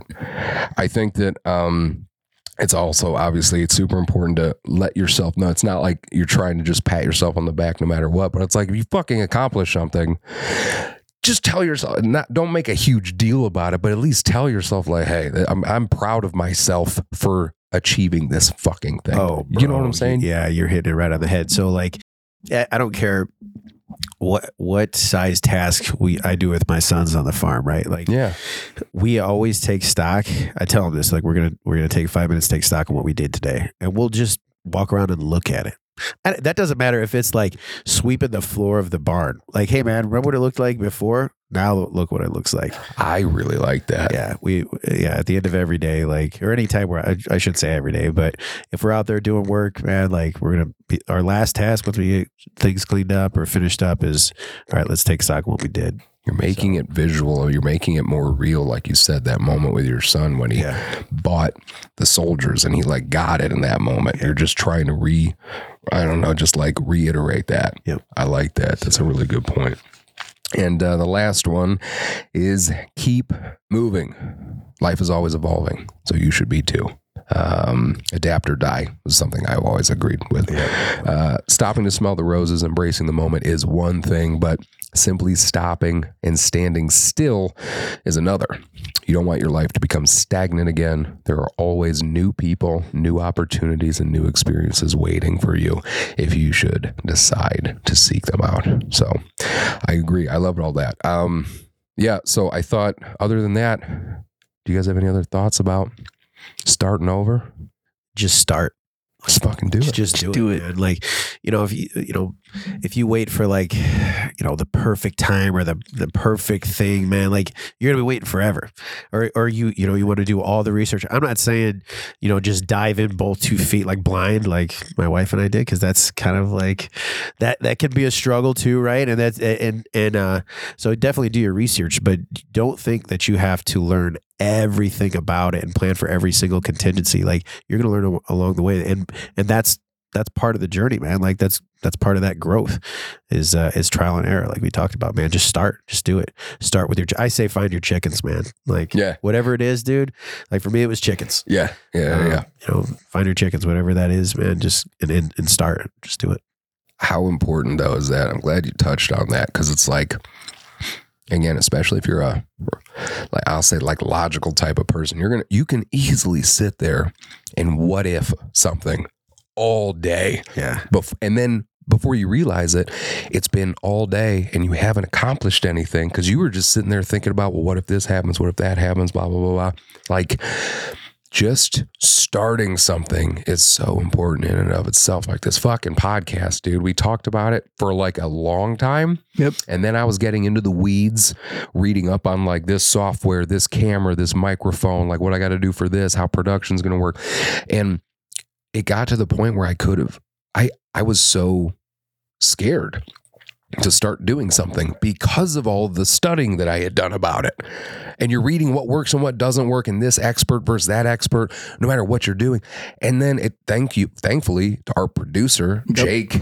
Jake was like, dude, just come in our my studio and let's just start recording. And I was like, fuck, all right, yeah. and Look at sometimes us it's as simple as just starting it. Yeah, because you you go down this road, and you think, oh, it, like you want to do it, and then you'll learn about it so much that you're like, wow, this is like this is so you learn too much about it. Yeah. Yeah. It's so hard. It's it, like Yeah. it's it's almost like it beats you down instead of just Right. starting, man. Learn it for yourself. Just just go do it, man. Yep. Like it's not uh you know, I would don't bet the bank on whatever you're going to do it with. Right. You know, like you need to test the waters a little bit, but you got to start it. Man. You Yes. got to start. Yes. And that will encourage and motivate you to continue doing what you're doing. Right. And you have to start learning on the fly with some stuff because, again, otherwise you're just spending all the time thinking about what if and you're not actually getting anything Right. done. And write down like attainable goals, man. Yeah. and and they don't have to be huge things like little mile markers man. Yeah. like and, and take pride in those little things like i remember our first egg right like the first egg that we had we went out to the nesting box and it was like and and you know like that went from getting our first our first five chicks um, and learning about you know building the brooding box and and everything that goes like feeding them every single day right? Building a coop having friends and family coming over and and visiting them and helping us build the coop uh taking care of them every day. Because it's not chickens don't just like lay like when they're a couple weeks old. Like it's it's six months you know before Yeah. those birds start laying. So all those things that we go out one day and we have this little tiny egg because they're they're when they first start laying eggs they're really small but it's like even though that was so small, there was so much work and effort, and the story to that was so long. It was just a beautiful little brown egg. Man. Hell yeah. I we all that. we all fried it up, man. We all had like you know like a crumb out of it or something like that, dude. It was it was pretty cool. But it was it was that benchmark. Yeah. It was that mile marker to let you And know it- like this shit's real. Right. And and so from that, now we're pumping out, you know, not this time of year, but we we pump out dozens of eggs every week. Yeah. So but but I enjoy that in my mind, that first, that little bitty egg, that first one that we have is, is sweeter to me than the dozens that we pump out nowadays, man. Cause that's kind of, that's where it started. you know? Yeah, I mean, you understand why like bars and restaurants that first dollar bill, Yep. fucking goes right on the wall. Yeah, because that remember meant the that. Take stock in that. Yes. You know? Like Yes, I agree stay hungry, for sure. but, but, uh, but yeah, recognize those little things, man. Take time to recognize those little things. oh yeah. It'll keep you motivated. Other than that, what else is coming up from an event perspective for Wild Harts Farm? Wild Harts Farm. We, we just uh, we we have our uh, farm camp is coming up uh, in June and July. That's on wildhartsfarm.org. Those Yep. days are already up. Uh, we'll have our events out in February for the next year. We're starting a herd share. Getting into that raw milk. You ever had some raw milk? You Mm-mm. got to treat yourself, guys. Oh shit! I'll hook you up. Yeah. So we're gonna have four cows of milk um, by June. Uh, but besides that, same old stuff. Normally, uh, our the first event of the year is our um, Easter extravaganza. It's like a big Easter egg hunt out in April. So start that thing off. We'll have those dates up in, in February. Hopefully, get our Halloween party Yes, going on over there this year because we couldn't last year because of the fucking weather, Yeah, and hopefully this year doing some more stuff out there. yeah, Like cool. my daughter had such a good time at farm camp. We're probably going to be sending her back again this year. Farm Like, camp's awesome, dude. Like that's such just- a great time. yeah, seeing kids outside and and uh, you know nobody's at, none, none of the little ones are asking about like their phones. They just want to learn about the chicken today, man, or Yeah. why is the, why is the color egg like that? Like it's literally just we need a break from from screens, man. Like, Right. It's seeing seeing kids outside climbing on stuff, asking questions, like hearing hearing my hundred year old barn, like the laughter just rolling. Yeah. little kids, man, like their imagination going. It's it's pretty cool. It's a fun thing.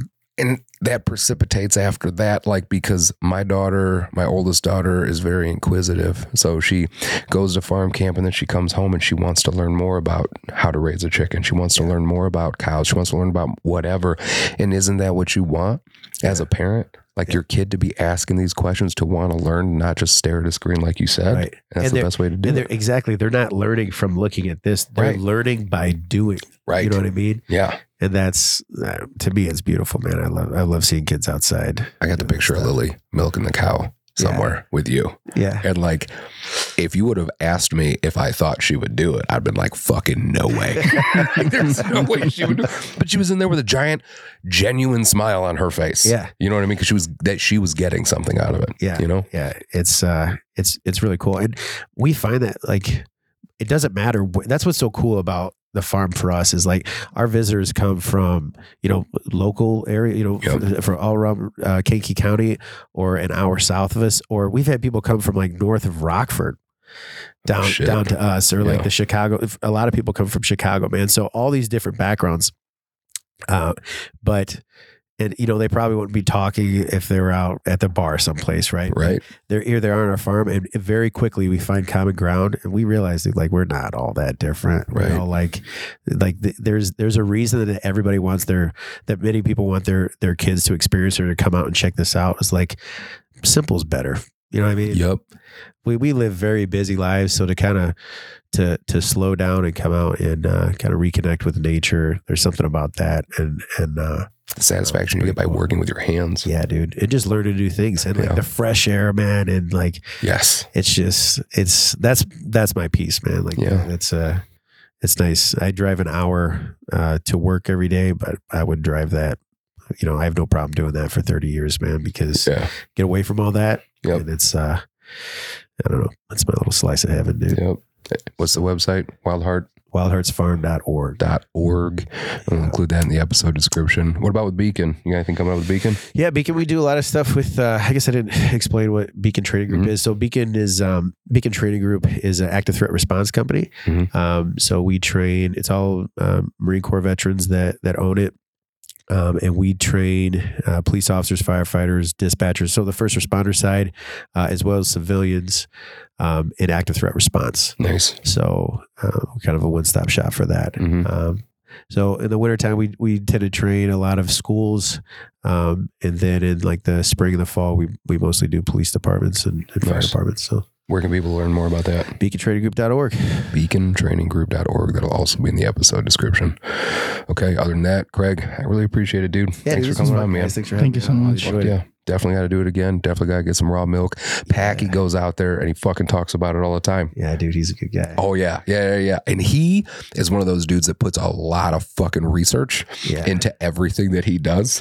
And when I told him like that we were uh just that we were friends and grabbing a beer that one time, blah blah blah. He's like, "Oh shit, you know Craig?" I'm like, "Yeah, I fucking know Craig."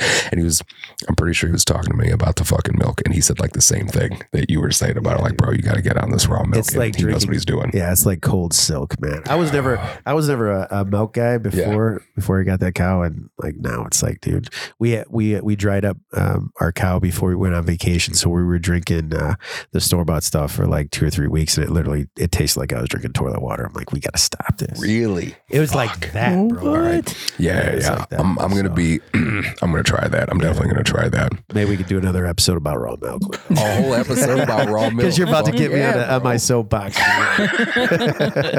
Tune in for the next episode about raw milk. And uh, again, just thank you very much for what you do. Thank you for being here. Really appreciate it, my friend. It was a good time. Um, thank you again for listening. Make sure to check the episode description so you can follow Craig and all the amazing stuff that they're doing. Uh, make sure you check us out on projectheadspaceandtiming.org. We got a peer support group for veterans every Monday night at 7 p.m. Guardian Concepts in Kankakee that's been steadily growing for the past year and a half, which is awesome. Doing axe throwing uh, axe throwing league right now on Thursday nights at 7 p.m. at Splitting Targets. Free for any veteran. You just got to register because we only got 12 spots. And we got a lot of other stuff coming up too. So make sure you check out uh, projectheadspaceandtiming.org. Other than that, brand new year. Maybe it's brand new you. Hope you got something out of this episode. And we will be sure to uh, do our best to support you in any way that we can. So until next time, thanks for tuning in.